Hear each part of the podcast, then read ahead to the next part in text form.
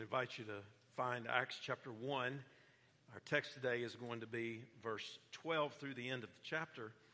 Last Sunday, uh, we started into a new series of messages on the book of Acts, empowered by the Holy Spirit and what it means to live for God and to advance His kingdom. And we're focusing on how the Holy Spirit empowers believers and churches to live for the glory of God, to share the good news about Jesus, and to advance the kingdom of God. Dr. Luke, a Gentile, wrote Acts, uh, similar to the book of Luke, but in continuation of the message as a historian. And there are two major sections in Acts that provide some framework for the message that is communicated. Uh, the opening verse focuses on the mission of Jesus and how he suffered and died and how he rose from the dead and how the Holy Spirit was promised and then Jesus ascended back into heaven.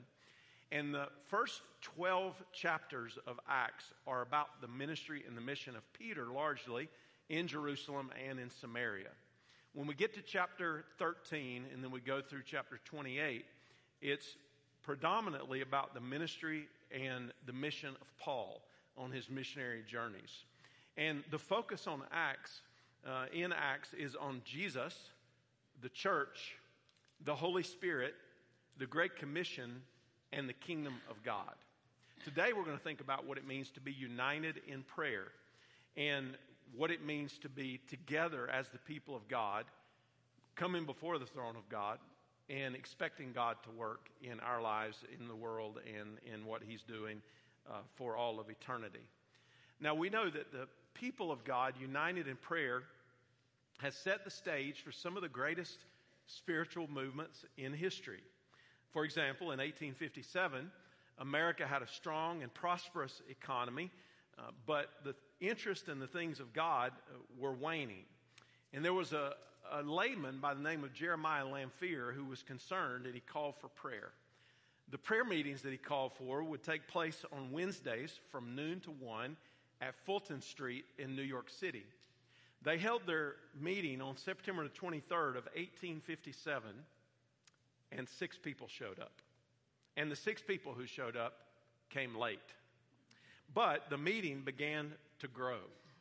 And as perhaps the sovereignty of God would have it, uh, on October the 10th, the stock market crashed. People understood that they were in dire circumstances. And as a result of that, soon as many as 50,000 businessmen were meeting to pray at noon in New York City. By week 15, the meetings moved from weekly to daily. And by 1858, the prayer movement spread to every major city in America. The Second Great Awakening swept our land. And estimates are that as many as 1 million people, out of a population at that time of only about 30 million people, came to faith in Jesus in less than two years. That's just one story, but it's one story among many. Story after story throughout history that demonstrates the power of united prayer. Now, there's a whole lot of praying going on in the book of Acts. There are the 120 gathered in the upper room praying in one accord, waiting on Pentecost. The disciples prayed in wisdom to know who Judas' replacement would be. Peter and John were threatened by the Sanhedrin, and the people of God prayed, and the place was shaken. The church would pray over the first deacons who were appointed to serve the needs of the widows. Peter was imprisoned by Herod after the martyrdom of James, but the church prayed and God delivered Peter. The prophets and the teachers fasted and prayed, and the Holy Spirit called Paul and Barnabas on mission.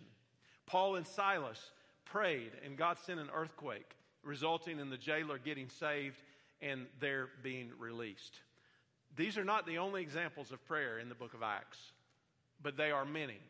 And they show us the need and the call from God for us as the people of God to pray together. So, what I want to do is, I want to read Acts chapter 1 in verse 12 through verse 14, and then we're going to come back to the rest of the chapter a little bit later in the message. So I begin reading Acts chapter 1 and verse 12. It says, Then they returned to Jerusalem from the Mount of Olives, which is near Jerusalem, a Sabbath day's journey away. When they arrived, they went to the room upstairs where they were staying. Peter, John, James, Andrew, Philip, Thomas, Bartholomew, Matthew, James the son of Alphaeus, Simon the Zealot, and Judas the son of James. Now, verse 14. They all were continually united in prayer. They were constantly united in prayer, along with the women, including Mary, the mother of Jesus, and his brothers. So they returned to Jerusalem in obedience to what Jesus had told them to do to wait for the coming of the Holy Spirit. The Mount of Olives is located just outside of the ancient walls of the city of Jerusalem, and we're told here that it required a Sabbath day's journey. That just means basically it wasn't very far. So they went to the upper room. There's 120 people who are present. Uh, some people think that it might have been an upper room in the temple. I think that is not likely. I think it's more likely to have been a private room somewhere in the city. And it's thought to be the same uh, upper room where they had gathered for uh, the Passover and the first Lord's Supper. But there is a key verse that we just read that I want to go back to and then I want to build on it uh, as we move forward in this message. And it's verse 14. And it's a very simple phrase, but it's a very important phrase. All these were continually united in prayer. They were constantly praying. And I think there are some lessons that we can learn here about prayer that we can apply to our lives today. And the first lesson is this followers of Jesus pray. Now, I know this is like Prayer 101, but let's just go back to school for a moment and let's lay the foundation so that we can build the need here for prayer and especially united prayer. And the phrasing is that all these came together for prayer. Now, we know that prayer first begins individually. Time alone with God in prayer and in the Word of God are essential to your spiritual devotion and to growth. Uh, prayer, by definition, is listening to and talking to God. So prayer can be audible, you can hear it, or it can be silent. Uh, prayer can be private, or it can be public. Prayer can be formal, or it can be informal. And Christian prayer, in its full New Testament meaning, is prayer that is addressed to God as our Father, to Jesus Christ as our Savior, as our mediator, and through the empowering presence of the Holy Spirit in our lives. We're to pray in faith in the name of Jesus in the power of the Holy Spirit. Ephesians 6 and verse 18 says, And pray in the Spirit on all occasions with all kinds of prayers and requests. With this in mind, be alert and keep on praying for all the Lord's people. I love this quote from Samuel Chadwick. He said, The one concern of the devil is to keep saints from prayer. He fears nothing from prayerless studies, prayerless work, prayerless religion. He laughs at our toil, mocks at our wisdom, but trembles when we pray. God has given us prayer as the spiritual means of communion with Him. That means that prayer is God's idea. It's not our idea, it's God's idea. And through prayer, God is giving us this invitation to communicate with Him, to commune with Him. And God invites us into His presence and He wants to align our hearts with Him. So when the psalm speaks of uh, God giving us the desires of our hearts, what we are doing in prayer is we are aligning God's desires with our desires, and we're understanding, seeking to understand what His will is for us. So we want to get in line with God. We're not asking God to get in line with us. God's asking us to get in line with Him and, and in alignment with what He's doing in our lives and in the world. And God reveals His leading to us in our lives through prayer as He leads us by the Word and the Spirit. But something else that's very evident in the New Testament is that prayer was central in the earthly life and ministry of Jesus. It was a big part of His life on this earth. And the disciples saw that. They, they saw how he lived and the rhythms of his life and the importance of communion with the Father and the times when he would get away on the mountain and pray and the times when he would teach them something about prayer. He prayed as an example to those who were listening when he raised Lazarus from the dead. Jesus prayed over children using their faith as an example of how we are to enter into the kingdom of heaven. Jesus often withdrew from the crowds to seek time alone with the Father. And the disciples could have asked Jesus anything they wanted to ask him. And I suspect they probably did. I can't imagine all the questions that Jesus was continually bombarded with by these who were following him. But they especially asked him to teach them to pray. And when he was asked to teach them to pray, what did he give? He gave the Lord's Prayer. He gave the framework that we still have today as a guide for prayer. And Jesus prayed consistently in his life. He prayed for Peter's faith to remain strong when the devil was going to sift him like wheat. And when his crucifixion drew near, Jesus prayed intensely in the Garden of Gethsemane. And even as he hung on the cross, even as Jesus was bearing the weight of mankind's sin and the sorrow and the weight of the wrath of God on him, Jesus was praying for others. And today, having ascended back into heaven, Jesus continually intercedes for us and advocates for us before the throne of God. It is God's will for you to be conformed to the image of Jesus. And if it is God's will for you to be conformed to the image of Jesus, and if Jesus was in fact a man of prayer in his life and ministry on this earth, then that says we too should be people of prayer. And in fact, your prayer life is a gauge as to whether or not you're being conformed to the image of Jesus. I would say that it is a marker for your spiritual growth. And if you're growing in your prayer life today, I want to encourage you keep on, keep praying, keep wrestling, keep learning, keep believing, keep asking, keep seeking, keep knocking, and you'll find. And God will open up that door for you. But I want to say to you, not by way of discouragement, but encouragement, that if you are not growing in your prayer life, or you need to get started, there's no better time than today. Today's a good day to renew your relationship with the Lord. You say, well, how do I do that? Simply by asking God to teach you how to pray. Just like the disciples asked Jesus, Lord, teach us to pray. Then we're asking God, God, help us. Father, help us learn to pray. And He'll do it. And it'll be the beginning, it'll be the spark of a, a closer relationship with God. Psalm 116 and verse 1 says, I love the Lord, for He has heard my voice and He's heard my pleas for mercy. Now, there's an acrostic that goes along very well with the book of Acts, and it's the simple acrostic Acts for prayer. And uh, Pastor Danny's used it some recently, I think, with our Bible fellowship teachers and leaders as it relates to developing a prayer culture in our small groups. But it's very straightforward. The A stands for adoration. So we're thinking about praying and bringing our praise to God. We're, we're worshiping God through our communion with Him. The C is for confession. Confession of sin is agreeing with God about your sin. It's calling it what it is, asking God for forgiveness, and then turning from it and repenting of it. The T is for thanksgiving. We should always come to God with grateful hearts. We should always be thanking Him for what He's done and what He is doing in our lives, for His grace that is super abundant. And then the S is for supplication as we're praying for others and for needs that we are presented with.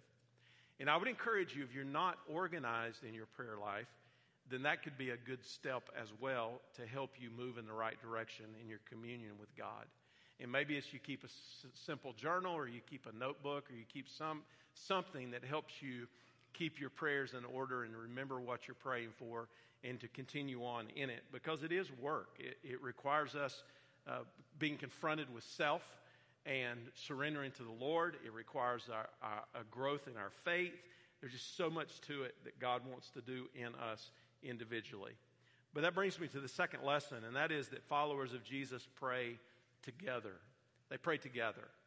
Now, the word united is used here. Luke uses a specific Greek word to stress the united nature of their prayers. And the word is translated in the King James in one accord. Now, specifically, it's a musical term that means to strike the same notes together.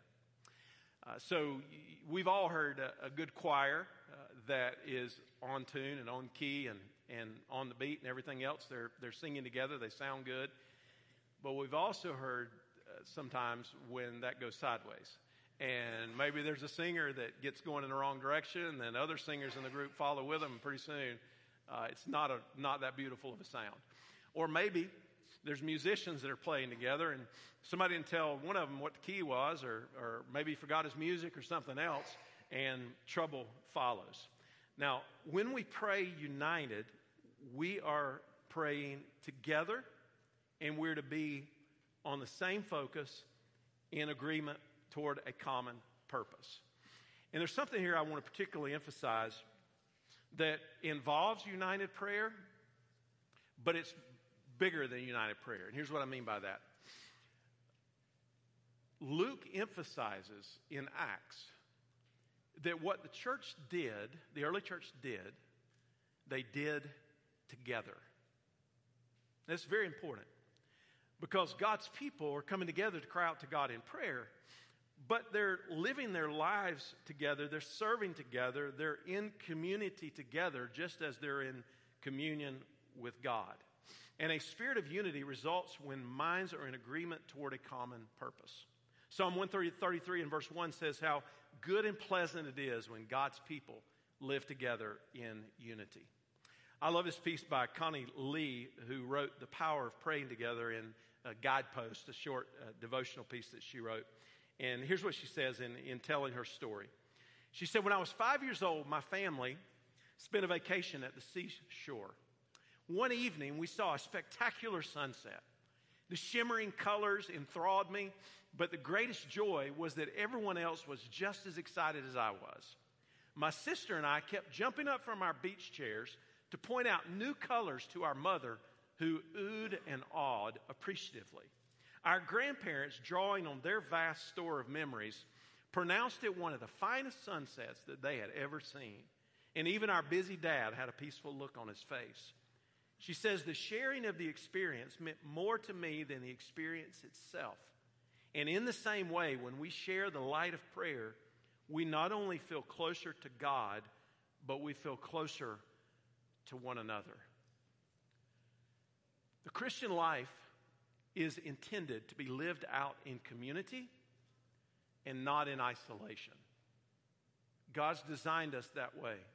And there's so many references in the scripture about doing things together in the church, serving together, singing together, learning together, suffering together, praying together, and on and on we could go. And I want to make a point here that I think is so important. In the last several years, not only has the radical individualism of our culture continued to be on the rise, but with what we went through, with the isolation that we experienced, and all that happened in the last uh, three uh, years or so, uh, we've been driven more apart in a lot of ways as a culture than we have together.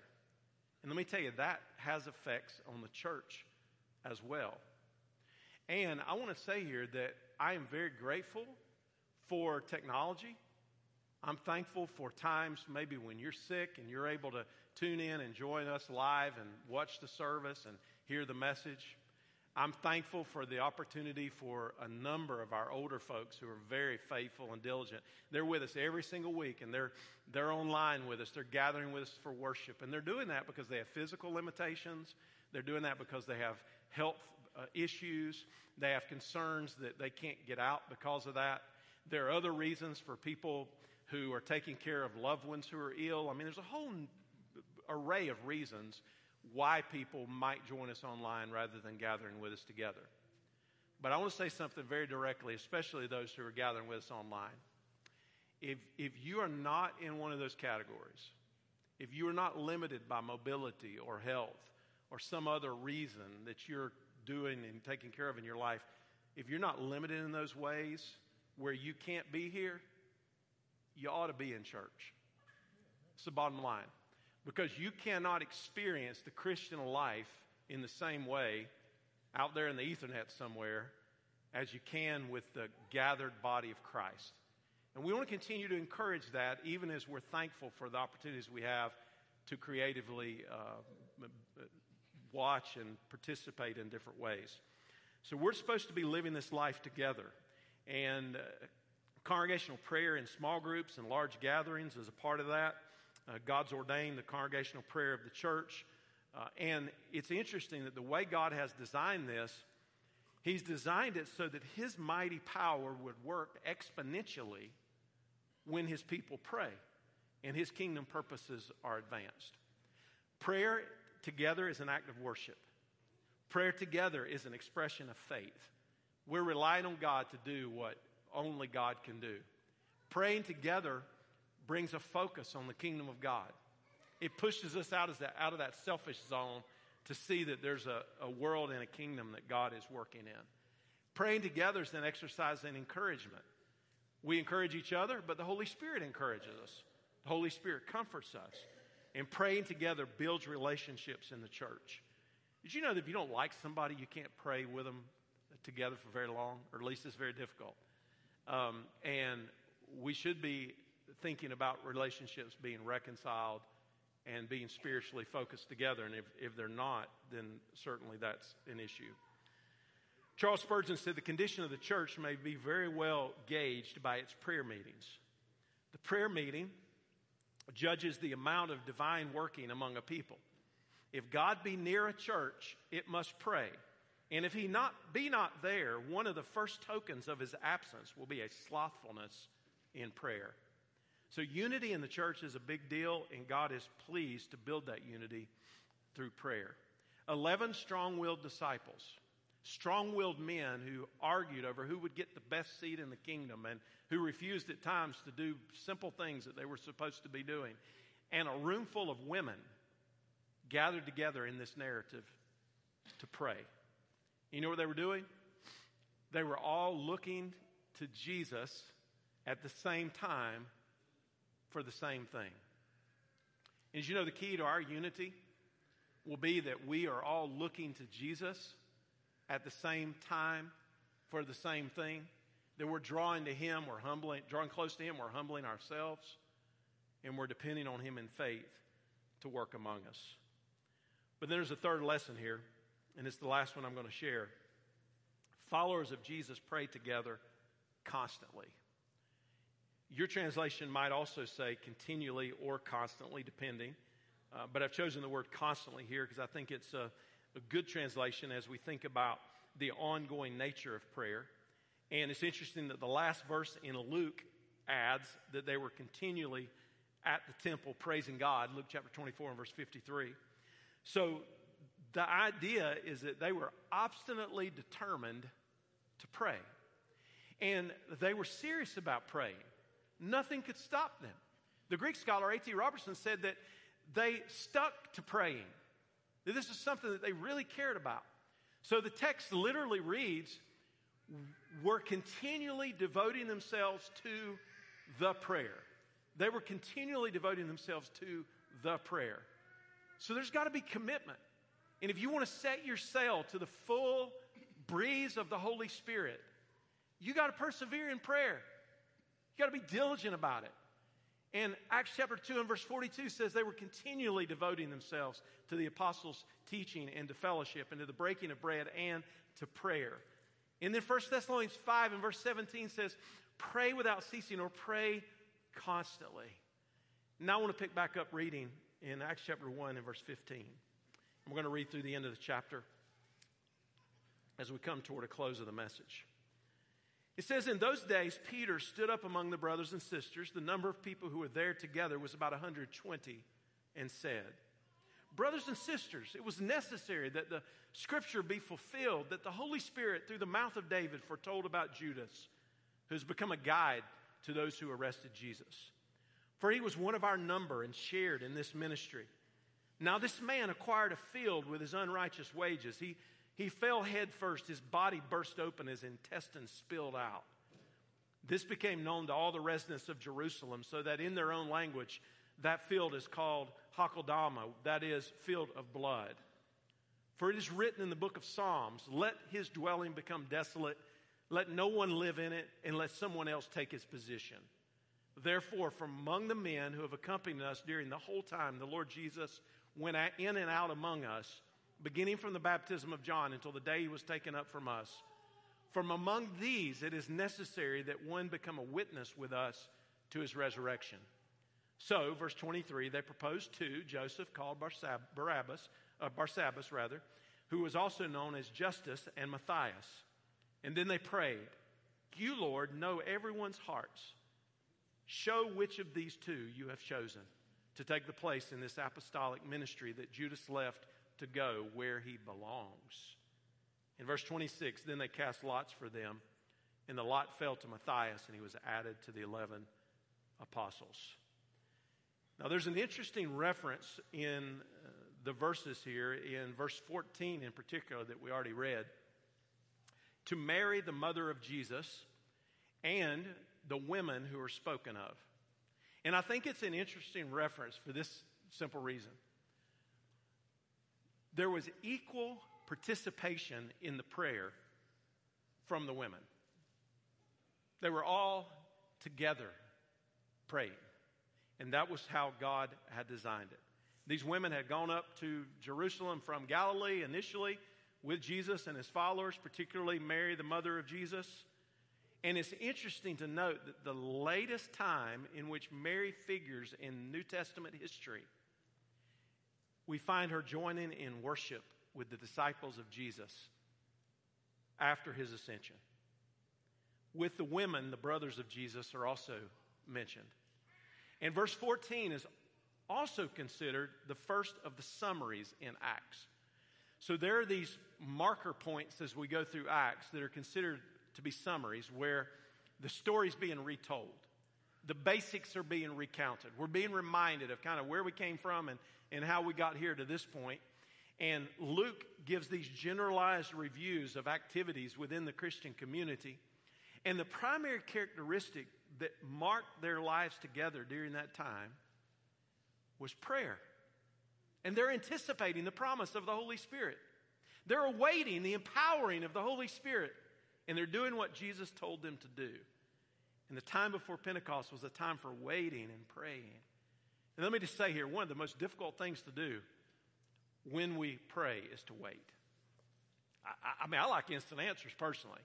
I mean, I like it to be fast, I like, I like an immediate response. But many times God makes us wait, not because He's not going to do what we've prayed for or because it's impossible in some way, but rather He's building our faith. He's strengthening us. We're growing because we're trusting in Him. We're continuing before His throne more and more. And Luke highlights the unity of the disciples and the women. And the context suggests that their focused prayers were on what they had seen and heard in recent days, and as they awaited the fulfillment of Jesus' prediction. And Peter stood in that moment in the midst of the disciples. Now, I won't go through this whole narrative. You remember the basics of the story, right? About Judas who betrayed Jesus and uh, who suffered greatly uh, by his own doing uh, in the end. And this gives us some background story on that. But basically, they're replacing him. That's the point. That's what's happening. And Peter notes that Judas did not spoil God's plan, rather, it was fulfilled, even in the reference to the psalm. The horrific end of Judas is described, and Peter tells them that they got to officially replace the man. And the main job of the replacement was that he would be a witness to what they had seen. He would be a witness to the resurrection of what had taken place. And the apostles have been criticized at times for drawing lots to discover the replacement for Judas. But that was not unusual because it was a method that they used to determine the will of God in Israel. And even in doing so, they cast themselves completely on God for the outcome. And so the lot fell to Matthias. Now, there's another point here I want to make. Except for Peter and John, except for Peter and John, none of the original 12 are mentioned again after Acts 1. Now, why does that matter? I want to tell you why it matters. It's not about us, it wasn't about them. We're not the hero of the story. We're not the center of it all. Jesus is. And we get to be a part of it. And certainly God's going to remember our names in heaven. Certainly God's going to bless us for our faithfulness. Certainly He's going to honor our humility and our response to His grace. But ultimately, the story is not about us. The story is about what God has done for us and how God should get the glory for that. And we are privileged to serve Him in His kingdom. And friends, I'm very thankful to say that God is at work in the world today. Even as much chaos as there is, even as many problems as there are, God is at work. Christianity is growing around the globe. There are people coming to faith in Christ continually around the world. And there are certain places in the world, like sub Saharan Africa, where the church is growing at a very rapid pace. Did you know that this year alone, more than 93 million Bibles will be printed in the world? It's estimated that by 2025, there will be more than 100 million Bibles being printed every single year. God is at work, and we should be encouraged and hopeful because God will bring about the desired end for His church and for the kingdom, and we'll get to be, get to be a part of that and be blessed in it. So, in summary, if you are a Christian, if you are a follower of Jesus, um, then you're part of the kingdom of God, and you ought to be part of the local church, and that's far greater than any of us individually. And I want us to look at Hebrews chapter 4 and verse 16, and then I'm going to lead us to a specific response as we go to the end of the service. Hebrews 4 and verse 16 says, Therefore, let us approach the throne of grace with boldness so that we may receive mercy and find grace to help at the proper time. The invitation today is threefold.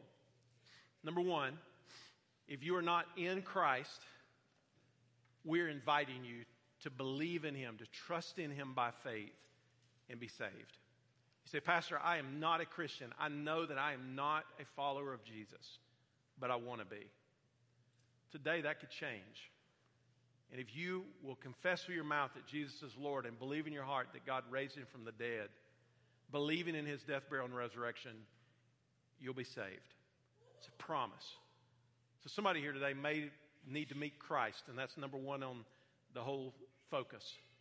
Second part of the focus is to really think about your prayer life, like you before the Lord, and then also to think about our collective prayer life before the Lord. But are we being faithful? And if we're not, ask the Lord to help us.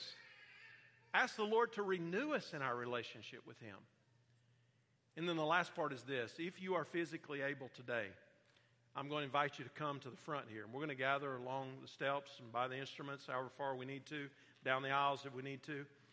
And we're going to lift up our prayers individually before the Lord, whatever might be on your heart or mind, something specific. And then I'm going to lead us collectively in prayer. Now, some of you are not physically able at this time to come forward. Your prayers will be heard just the same as if you did.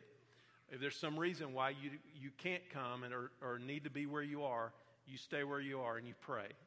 And we encourage you in that. But if you're able, we're going to invite you to give and give you this opportunity to come for us to pray collectively as the people of God. Because we have nothing more important that we could do here today than to commune with God. And it's one of the things we want to emphasize as a church. And I, want you to hear my heart on this. I don't want a church that just goes through the motions and people just kind of go through the routine because that's the routine that they know. We want to be a place where we sense the presence of God when we come together. That we depend on the power of God together. And that we're expecting great things in the future because of what God is doing. And I believe if we'll approach with that simple type of humble faith, and we're not putting any conditions on God, we're just saying, God, would, would you work in our midst? Could, could we see your power in our midst? That's a prayer that God will answer. So I want to pray with us. Then we're going to stand together. I'm going to invite you to come forward if you'd like to do that. As Pastor Eric plays for a few moments and you pray, and then we're going to conclude and be dismissed. Father, we thank you for this privilege we have to be a part of your family. We thank you that it is all of grace. It's all because of the finished work of Jesus that we have confidence and boldness to come before the throne. Father, help us to be more faithful in prayer, to be more diligent in our united congregational prayers, and help us to be a people who look to Jesus at the same time for the same thing, and as a result of it, be drawn closer together. And now, Lord, as we humble ourselves before you and pray collectively, I know there are a lot of needs. There are people here that are dealing with spiritual struggles individually, they're dealing with family issues, they're dealing with financial needs, loss of loved ones, health issues. There's so many things, Lord, that can crowd our minds and our hearts. May we lay those at your feet as we pray together. And may we pray for a spiritual stirring and renewal among God's people that will be evident. And there will be people who would see that there's something different because the power of God is at work in our midst. And we pray it in Jesus' name. I want to invite you to stand with us, if you will, for uh, a few moments. And if you're going to pray and stay in your seat, that's fine as well. You can remain seated if you like. Otherwise, we want to invite you to come and pray. Now's the time. Now's the time to come on and pray. And we're going to gather here in the front. You pray for a few moments, and then I'm going to lead us and bring our service toward a close.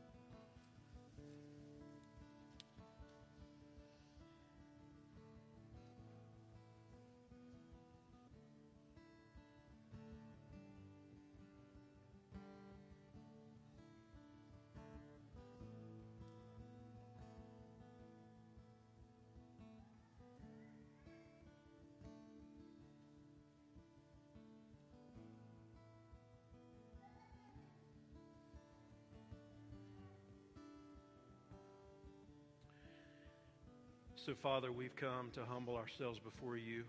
There are a number of different prayers being prayed, and as people continue to pray and lift those needs up to you, we thank you most of all for the blood of Jesus that gives us uh, open access and how we're invited into your presence to pray, to come before the throne. And we thank you for that grace and mercy that comes to us at just the right time. And I pray that we would be a, a people, a, a body of believers who fear you, who revere you in all things because you are holy, you are eternal, you are all powerful. God, you are the sovereign God over all of eternity, and we want to be faithful in your sight. So, Lord, forgive us where we have failed you. Thank you for blessing us in spite of ourselves many times. And we pray for these many needs that, that are represented. And God, collectively, we come before you today uh, asking you to help us not be trapped in the routine and just going through the motions. Help us to be uh, not a lukewarm people, but a people who are, who are uh, committed and, and hot hearted in, in our lives, passionate uh, with fervor about the things that you've called us to. And Lord, we want to see you at work. Uh, Lord, there's, there's so many churches where, where they're, they're declining and dying and closing doors, and, and people aren't coming. And God, there is life here. And we know that's from your good hand. So we pray that you would take the life that is here and, and grow it, Lord, that we would be more like Jesus. Uh, that lost people would, would get saved as a result of the ministries of this church, and saved people would be encouraged and their families built up and their, their lives and, and their vocation strengthened because of their following after Christ. And God, would you make us a people of prayer? Jesus said that your house is to be called a house of prayer.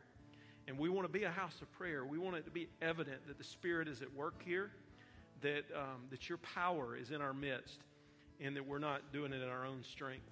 So, Lord, help us, and, and may this t- today even be a point of, of fresh surrender for us uh, together, and that this will continue to grow in our church family in the months and the years to come.